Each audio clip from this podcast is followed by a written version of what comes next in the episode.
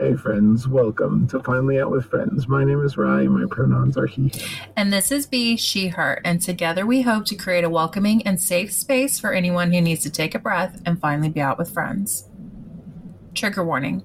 In this episode, we will be talking about sexuality, outdated, offensive terms, assault, and gender identity. If these are topics that you do not feel comfortable listening to, take care of yourself and we will catch you in the next one. Hey B, what would we be discussing today? Right. Did you know that the LGBT community worldwide is rarely taught its history in schools or religious institutions? I didn't know that, but I would have guessed it. I guess that one is pretty one pretty pretty easy one to guess, huh? Yeah. Mm, even though we are a day late, we still wanted to do something in recognition of LGBT History Month. If you did not know, LGBT History Month is a month that provides role models and represents a civil rights statement about the contributions of the LGBTQ plus community. I was surprised to find out the United States is not the only country that celebrates this during the month of October. Canada, Armenia, Australia, Nordic, Romania, Southeast Asia, and Uganda celebrate with the United States during October. Other countries such as England, Scotland, Wales, Northern Ireland are in February, Hungary, Netherlands during March, April for Italy, Germany and Cuba in May, and Finland during the month of November. In 1994, a Missouri history teacher named Rodney Wilson decided he wanted students to have better access to LGBT history and role models they could identify with. Mr. Wilson was also the first public school teacher that was out in the state. So to him, it was personal. That, I mean, 1994 seems pretty early to be out in Missouri for a high school teacher. Oh, for sure. And the fact that he wanted to make the move to make sure his students had access to people they could identify with is amazing for it being the 90s. Yeah, yeah. especially early to mid 90s. Like, that was very brave of him. Extremely. And that was like what, three years before Ellen came out on TV and being in the South. I'm very surprised by that. Uh, he started establishing and planning a planning committee with LGBT leaders around the country, thus beginning the start of Gay and Lesbian History Month. Together, the committee selected October due to school being in session and it happening to coincide with the National Coming Out Day on October 11th and to commemorate the first and second marches on Washington in 1979 and 1987 uh, for LGBT rights. After founding organizations like National Gay and Lesbian Task Force, GLAAD, and the Human Rights Commission endorse LGBT History Month. And in 1995, the National Education Association passed a resolution officially recognizing it as a commemorative month, which honestly is kind of surprising that it was in 1995. My dog's walking around, y'all. I'm sorry. um, yeah, for sure. But, you know, with me going to school in the 90s, early 2000s, I don't remember learning about anything like that in school. Do you? No, because did it? yeah, I don't know. Well, and but I don't think it's like a mandatory thing, and now you can't say it in Florida. So yeah, so backwards how we're becoming again. It's ridiculous. In 2006, yeah. the civil rights organization Equality Forum became the official organizer and promoter of the month. Equality Forum promotes and celebrates by honoring and presenting an LGBT icon, one a day for all 31 days of October. Every day they are sharing a video, the biography of the LGBT icon, downloadable images, resources, and several other useful materials for students. All honored icons are archived and can be searched for by name, year, or from a tag of more than 240 descriptors. At this time of recording, there are 558 icons. Out of the 558 icons, you can find people from all walks of life, time periods, jobs, and countries. Some of the ones that stood out to me at first glance were Jane Addams, she was an activist, featured in 2015. Lance Bass, who is a singer, obviously, in 2016. Who you said you were obsessed with, or you had a crush I so had a crush on him. Uh, it's funny. It's funny that I had a crush on him now. uh, Billy Bean, who was a Major League Baseball player in 2017. Anderson Cooper, a journalist, 2013. Marsha P. Johnson, a Stonewall veteran, 2017. And her uh, middle name, she said the P was for pay no mind. I love that. I love that. I hope that we are able to talk more about um, Marsha P. Johnson uh, on this podcast. Um, Uh, that's something we definitely will be doing in the future. I'm not sure exactly when. she was featured in 2017. Uh, William Rufus King was a U.S. Vice President 2015 to Eddie Izzard, a British comedian and actor, featured this year in 2023. Uh, during these times, it feels more important than ever that we continue to celebrate LGBT History Month and reminding uh, queer youth that they are part of a long, messy history that shows strength, resilience, and most of all, bravery to be their authentic selves. So while Ryan and I were doing more research on some of the um, icons that we wanted to talk more about, um, looking at Equality Forum, it's not necessarily the best website for complete and accurate information. And after looking through a few people and Google searching some of the things that they had listed, I would definitely advise doing your own research on the specific person in addition to what they have listed. Um, I was really dismayed to see that they had so much information incorrect. Like, I was really thinking, like, I, I wanted to hype up Equality Forum, which it is a good website. I think it's wonderful what they do. Um, in some things, but some of their biographies, I can't. Uh, yeah, the one thing that kind of, I mean, I love the concept of this site, Oh, absolutely. but it infuriates me that they did name almost all of the. I looked at several transgender people in there, and they did name almost all of them. And one of them that I'm going to be talking about later, I think the only reason they didn't is no one knows the dead name of that person. And here, uh, we think that dead naming is never okay. Hmm, definitely not, especially in this podcast. or in real life. So, um, for some people, dead naming isn't triggering, but for others, like me, it is very triggering and distressing. So we wanted to talk about some of the icons. Oh, sorry, my watch went off. we wanted to talk about some of the icons we thought were worth a mention. Um, though all 558 are definitely worth a look at or a mention. We would be uh, talking about all of them for months if we didn't pick a few to start. Um, of all my pick, all my picks, I already knew the per- the people.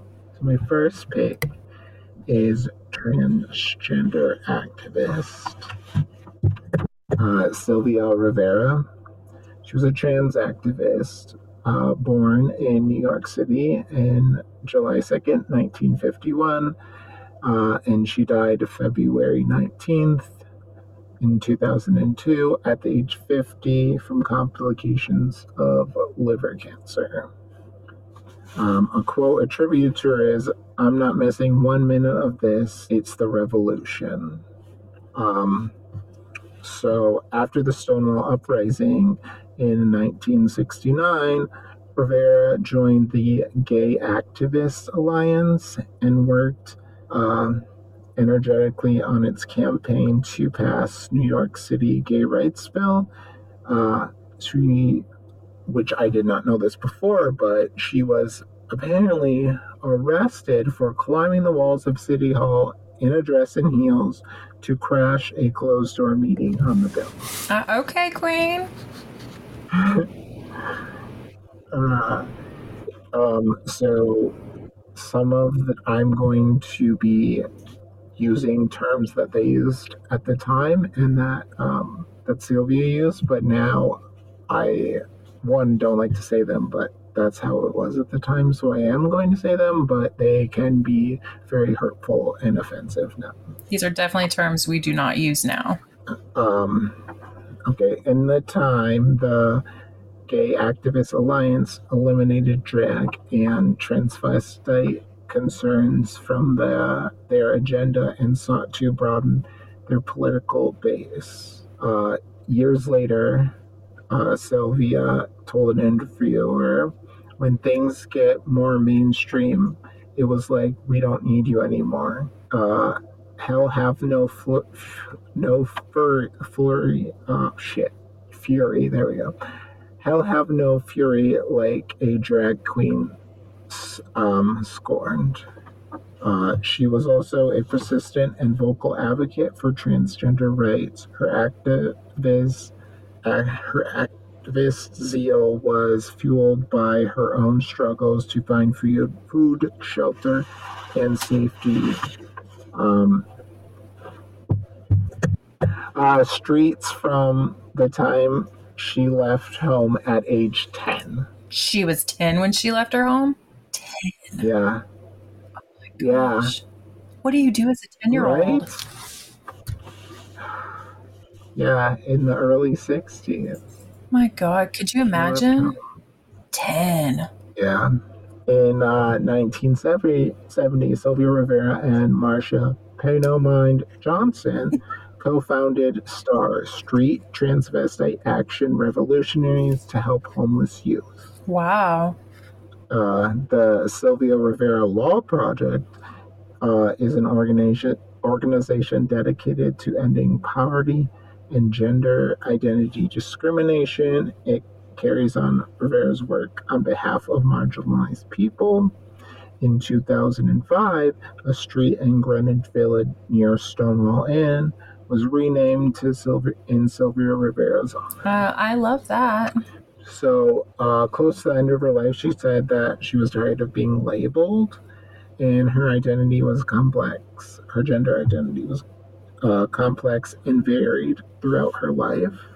Um, but I think maybe in today's terms, she might have like identified as non binary. From what I read, it sounded like she was kind of Like- in the middle. Like she could easily be one like, or the other. Sometimes she went with like she and then like her stuff and then like he because she was like half sister, half brother is one I guess thing she had said before. Hmm.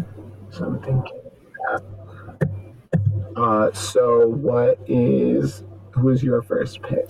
So, scrolling through the list, the first one that stood out to me was Jane Addams. And honestly, she caught my eye because of the picture on the site. A beautiful, plump face and an obvious Victorian era photo. Just, I was curious. So I clicked on her. She's a 2015 icon. Um, she was an activist. She was born uh, in 1860 in Cedarville, Illinois, and she died in Chicago, Illinois. In 1889, she co founded Hull House, which is a, a social settlement on Chicago's near uh, west side. Is a social settlement. They were established to attract educated, middle, and upper class people to poor urban areas. She also co founded the American Civil Liberties Union, or the ACLU, a nonpartisan nonprofit organization created in 1920 to defend and preserve individual rights guaranteed by the Constitution. Um, I guess I didn't realize that it was that old from like 1920. So I was about to ask you when, and then you said when. but that, yeah, that's earlier than I guess I would have guessed. Yeah, it's surprising. I feel like she was very accomplished in a lot of the things she did, which doesn't mean that everything she did was amazing, because honestly, some of the things she did were confusing, but Well, and also she's a human. oh, definitely. so humans make mistakes. Oh, for sure. But to me, it seems like she definitely was doing her best that she could for several types of people. Um, she graduated college after she studied medicine at the University of Pennsylvania, but she turned all of her attention to women's issues. She and other women founded Hull House as an educational hub for neighborhood residents, most of whom were immigrants. She lived and worked at Hull House until her death. Um, she became a leading advocate for women's rights, immigrants' rights, better housing, fair labor practices, fair labor practices, improvements in public welfare, and stricter child labor laws. Um, she and some of the other residents at Hull House helped pass legislation and influence critical social policies in many of the areas. She also worked for Chicago Board of Health and served as the first vice president of the Playground Association of America. She advocated for Black rights and becoming a charter member of the NAACP. In 1894, Addams became the first woman appointed as the sanitary inspector of Chicago's 19th ward and was instrumental in reducing disease and death in the city. She was also a charter member of the American Sociological Society that lectured wild, widely, widely about women's rights. And in 1931, she became the second woman to be awarded the Nobel Peace Prize. Uh, what was that Peace Prize for? I didn't look it up. I looked it up earlier, but then forgot. Because it said she was the first, and then when I looked on NobelPeacePrize.org, it said she was the second. Which is part of the reason why I am also encouraging people to definitely look outside of just what they have on Equality Forum. Because, I mean, it says on there that she was the first. And Rye looked it up, and she was not. um, in fact, it was Yeah, I was like, I trust the Nobel Peace PeacePrize.org. Um, right, right. And not only that, but it was like several years before, you know, Jane Addams had Oh, got hers. I didn't yeah. look at that. Yeah. So, um, well, on December 10th in 2007, Illinois celebrated the first Jane Addams Day. Um, there was also a memorial park established near the Navy Pier in Chicago, and she was also inducted into the Chicago Gay and Lesbian Hall of Fame in 2008. Her closest companion was Mary Smith. And from what I saw, there was a YouTuber that I watched a video of, and she was talking about Jane Addams. And apparently, it was hard to find Mary Smith's grave. And the only reason why that stood out to me is because she went there with the intentions of learning more about Jane Addams and could find her grave and everything like that. And then she was, she seemed like she was bothered by the fact she couldn't find her companion. I guess maybe because they were not close together or I don't know. But overall, I found Jane Addams to be a very interesting uh, woman. She was, uh, what, 74 when she died? So she was still pretty busy, even though she died in her 70s. Oh, definitely. And But I find it she really did so many things I didn't know about. She did. And I find it really interesting that she lived, worked, and died in Hull House. Like, that was a big thing for her. Who's your next uh, icon that you chose? Well, my dog will stop barking, Man, our dogs are being something else today, I tell you. uh, someone just came home from getting food, so. Oh no, gone so long. That's what she thinks. They're gone like 10 minutes almost. Guess it's longer in dog years, but. Alright. Um, my next pick is uh, an author, actress, and uh, comedian, Lily Tomlin, who you didn't realize from her picture who she was So it, or the name. it definitely took me a minute because I know the name, I recognize the name, I could not put the face to the name. okay, that's what. it Yeah. Um, So she was born in Detroit on September 1st, uh, 1939. Quote contributor is uh, Don't be afraid of missing opportunities. Behind every failure is an opportunity somebody wishes they had missed. Um, so she's an accomplished actor, comedian, writer, producer, and who has won numerous awards. Um, she won seven Emmys. So like we said, definitely go back and do research, or like because this says six, but also we looked up Elliot Page, and the only thing they had changed was Elliot the name. They didn't go back and change the pronouns or anything else in the article. And not the photo. I was really shocked that they didn't at least change the picture. But I'm like, they changed the name. Like, how much longer would it take them to switch out some pronouns in a picture? No. Probably not that long. Probably not, but. So, yeah, uh, that I was very offended by. Yeah, but it is upsetting to see. Okay, so Lily is not an EGOT winner, which it she needs she needs an Oscar. Um, if you don't know, an EGOT winner is uh, it's Emmy, Grammy, Oscar, and a Tony. So she has seven Emmys, two Tonys, and a Grammy. She has been involved in many performing arts genres film, stand up comedy, sketch comedy, Broadway, and television. Uh, she was on The West Wing and Murphy Brown and also appeared in X Files and Will and Grace. Uh, she attended Wayne State University as a pre med student until her elective classes in theater arts inspired her to pursue a career as a performer. She started as a stand up comedian in New York City. I did not know that. I knew that she went to Wayne State, but I didn't realize she was pre med. Oh, that's interesting.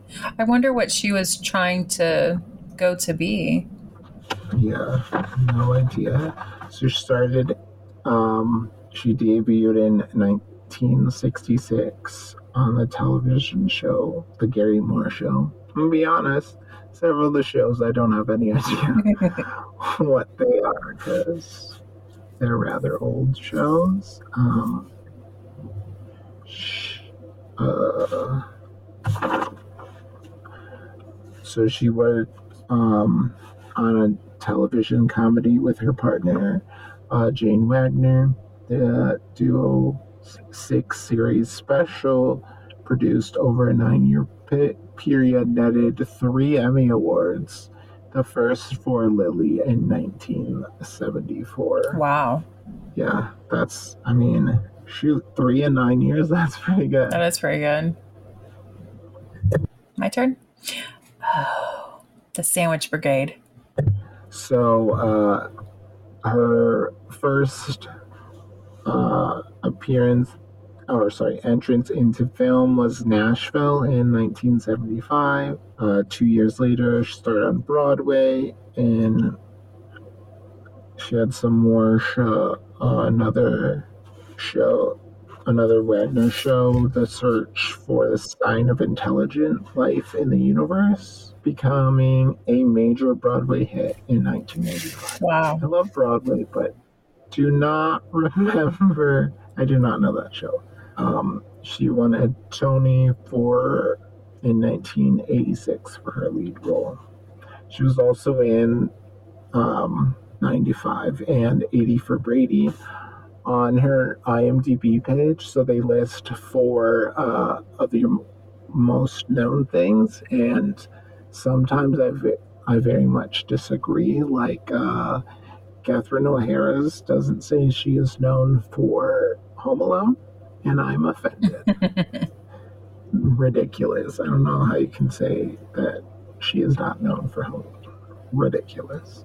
It's like one of the biggest like holiday movies people watch every year. Yeah, no kidding. I feel like that's definitely one I have to watch every year. Agreed. Along with Nightmare Before Christmas. Um, yeah, sure. that's my Halloween and Christmas so she's in that movie Nashville in 1975. So it says she's known for that. Grandma, which actually I did not know was 2015 movie, but I watched when looking this up. I watched the preview for it, and now I feel like I gotta watch. It. I wouldn't be surprised if you went back and looked up several of these and tried to see if you could find previews or the actual performances or shows Yeah, themselves. I'm, I'm not so much for Nashville. I don't really see. I didn't even look it up, but I guess I could have done that. Um, Nine to Five actually just saw in the last few years, which definitely a good movie. Um, and then a All of Me, a 1984 movie with uh, Steve Martin, and like her soul gets like in his body after her character dies, and so they're like fighting, and I was like, that seems super weird, and also maybe interesting watch. like uh, when he look when he looks in the mirror, it's, he sees Lily Tomlin. Oh, that's funny. I feel like your watch needs to be on. I'm doing it now. That was one thing I forgot to do, and I should have done it after the first time it blinged at me. Probably sounds like a thing. Fixing it now, Um, buddy. Sorry about that. And it's on silent. So returning to good job. returning to television 1993, starred in and the band played on an HBO special about AIDS, which I did not know, but um, from 94 to 98, she entertained children with her role um, as Miss Valerie Frizzle, which I did not know that her first name was Valerie in like the character. Yeah. You know, And you just got way too excited. I did. I did. Once I finally put the the face to the person, oh, I was stoked to find out she was Miss Frizzle because I love Miss Frizzle. Magic School Bus was life. In fact, I was her for Halloween one Uh, year. Um, I didn't remember. Apparently, she's in the kid movie, which I think is the one with Bruce Willis, right? Oh, I think so. Yeah, I don't remember her being in that. Um, in some movie called I Heart the Huckabees. Don't know what that is. No clue. Um, Tomlin officially came out uh, to gay TV in 2000, which I don't know what I didn't know gay TV was a thing. Her relationship with Jane Wagner had only on the only been openly acknowledged for the had been openly had been openly acknowledged for the majority of her career. I, I saw a thing that said like she never hid, hid it or anything. Like people knew, but they just like didn't add it in the articles Mm. about her, which makes sense. That's not something people really, you know, talked about in the 70s and stuff. So that makes sense. Um, her and her now wife uh, started the Lily Tomlin Jane Wagner Cultural Arts Center, which provides art exhibit, theater, and other programs the center donates to services for people with HIV or AIDS and funds programs at the LA um, Gay and Lesbian Center. So, who is your second and last pick? Mine is William Rufus King. Um, he caught my eye because of his picture. I don't know what it is about the pictures, but obviously, it's a. If you know who he is, he's a U.S. Vice President. Um, he was born in 1796 in North Carolina, and he died in 1853. He was also a 2015 icon. Apparently, I have a thing with pictures and 2015 icons. Um, so his quote Of course, his quote says The law established by the Creator, which has existed from the beginning, extends over the whole globe. And I don't know why I found that very profound. Um, so he was the 13th Vice President of the United States for six weeks. Then he died from tuberculosis. He was the shortest serving Vice President in American history. so that's why I don't know is. Yeah, I don't know a ton of vice presidents, but he was like barely a vice president. Hardly. So. And I found it to be really interesting. It says that he took oath of office in a town near Havana. It was the only time in the nation's history that an executive official was sworn into office on foreign soil. And he had went um, to Cuba. He'd went to Cuba hoping that being there he would get healthier because it was warmer than where he was. Yeah, I definitely didn't realize that anyone had been on like foreign soil. Yeah, I, I found that to be very interesting. Apparently, they, you know, they made an exception to it, but very, very different in my opinion. And talk about spreading TB, but it was the times, I suppose. um. Also, I'm just, I'm surprised that you would. I mean, maybe they didn't know he was sick when they started running, but you would think. I don't know. I probably wouldn't pick someone if I was running for president who was very sick. Maybe they didn't realize he had. I mean, you know, I don't know. I didn't do very much research on TB, but I do know it's highly contagious, and that, um, you know, who knows how long it takes to incubate and stuff. So he may not have been sick when he was running. He may have gotten sick after he was elected. No, that's fair. Um, I'm so glad I don't have to get TB tests every year now. Yeah, that's crazy. So because then you have to you have to get it and then you have to go back and get it checked to make sure you don't have TB like a couple days later. But if you wait too long to get it read, like have them read it, then you have to start all over. That's interesting. So you only have like I think a 24 hour period where it can be read because they have to like look at your skin and see if it's like a bump or whatever. Interesting. Which shows, I guess, whether you have ever had it That's interesting. How come you were tested for that? Uh, working at a hospital. Mm. It was No. required until a few years ago. Then they said that it no longer had to be done every Year. Oh, that's interesting. Huh. Again, it's highly contagious, so I guess that makes sense. But mm. so, uh, King served in the U.S. Congress for nearly 30 years. He was elected a U.S. representative from North Carolina and a senator from Alabama. He won record breaking 11 elections in the position of president pro tempore of the Senate. Uh, he also served as a minister to France. Uh, he was a Democrat, a unionist with moder, uh, moderate views on slavery and westward expansion. He helped draft the Compromise of 1850, which was a series of bills that attempted to diffuse tensions between the North and South. He was a native of North Carolina and he purchased property along the Alabama River, which came to be known as King's Bend. He operated a very large plantation in the state. He and others founded the nearby town of Selma, which King named after a site in a classical legend. That was also where he was buried at. Um, but for most of his adult life, he enjoyed a relationship with James Buchanan, who, which was the 15th president of the United States. For 10 years, he and Buchanan both were not married, shared a home in Washington, D.C. They were nicknamed the Siamese twins. They regularly attended social functions together, and Andrew Jackson referred to them as Miss Nancy and Miss Fancy. And I kind of wonder, like, who is who?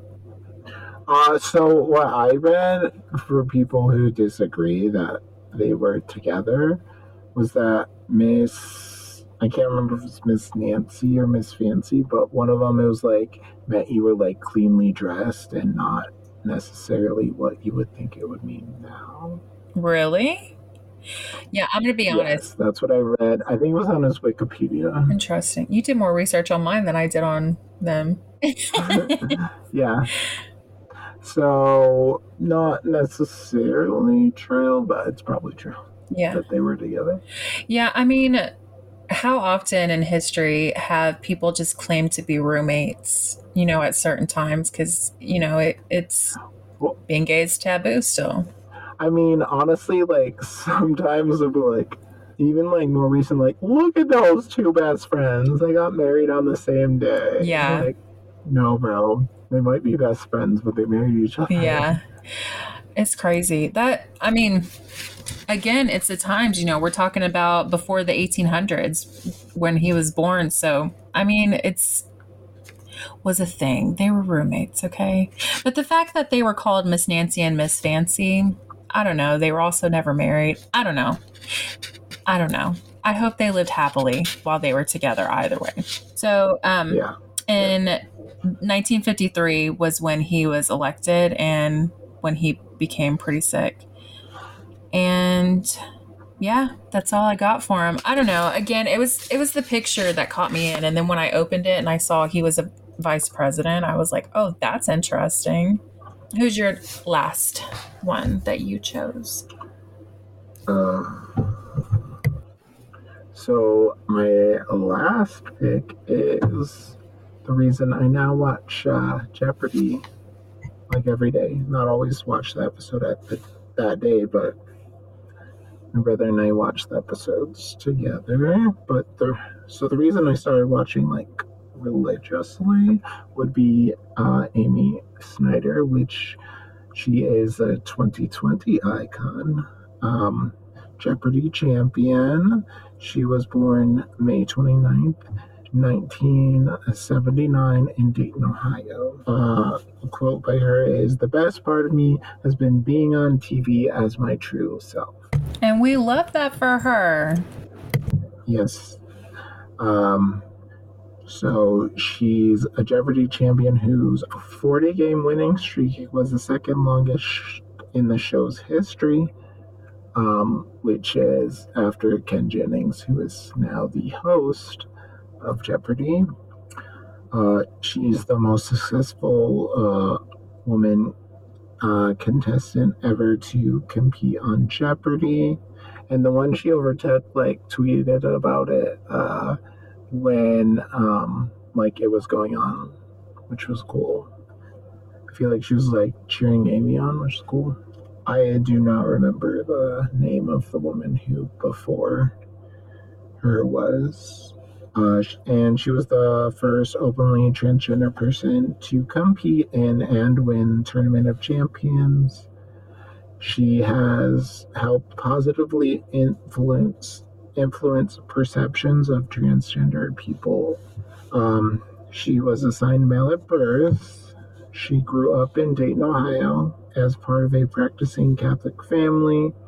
She did not know trans transgender people existed until she moved to San Francisco Bay Area, where she recognized her own identity. Then, living as a married heterosexual man, she separated from her wife in uh, 2016 and transitioned the following year.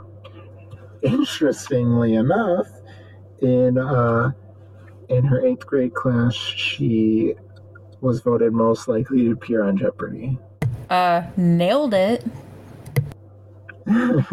right? Um, she said she always dreamed of being a contestant. She spent more than a decade auditioning unsuccessfully. She was only chosen after she decided to live openly. And she was quoted I do think part of the reason I finally did get selected was I was living as my true identity. Looking back, I realized I was hiding so much of myself, and I was a very closed off person before that. Uh, she took a leave of absence from her software engineer uh, job for his her historic run in November of 2021. Before that, she decided speaking in her natural soul register rather than affect a more feminine voice. She hoped the decision would help other transgender people feel more comfortable being themselves. Uh, she was initially initially anxious about her open authenticity, which honestly valid, especially as a trans woman. Although she's a white trans woman, it's still kind of scary to be a trans woman in America. So, Oh, definitely. She found that her wit, warmth, and confidence quickly endeared her to wide audience, including an older, more conservative demographic who were likely seeing an openly trans person for the first time on national television.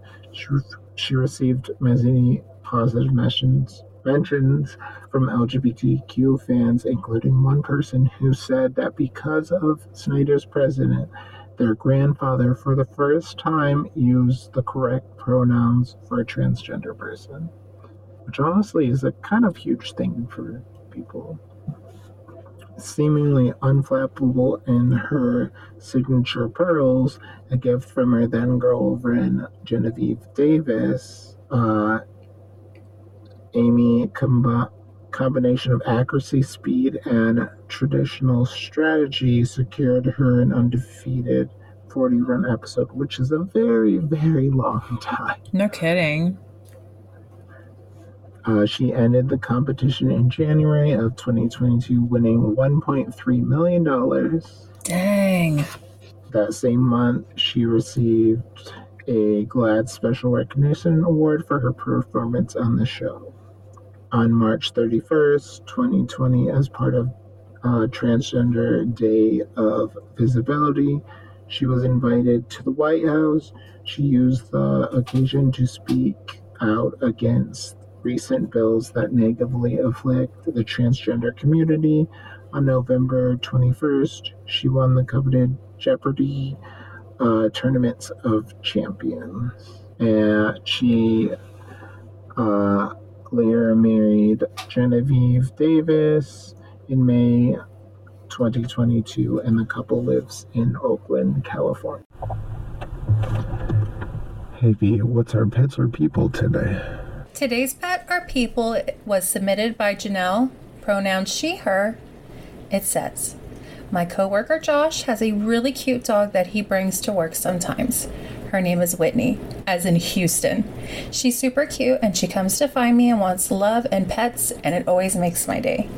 I think it's so sweet when other people's dogs try to seek you out and find you and enjoy your company just as much as you enjoy theirs. I think it is so sweet.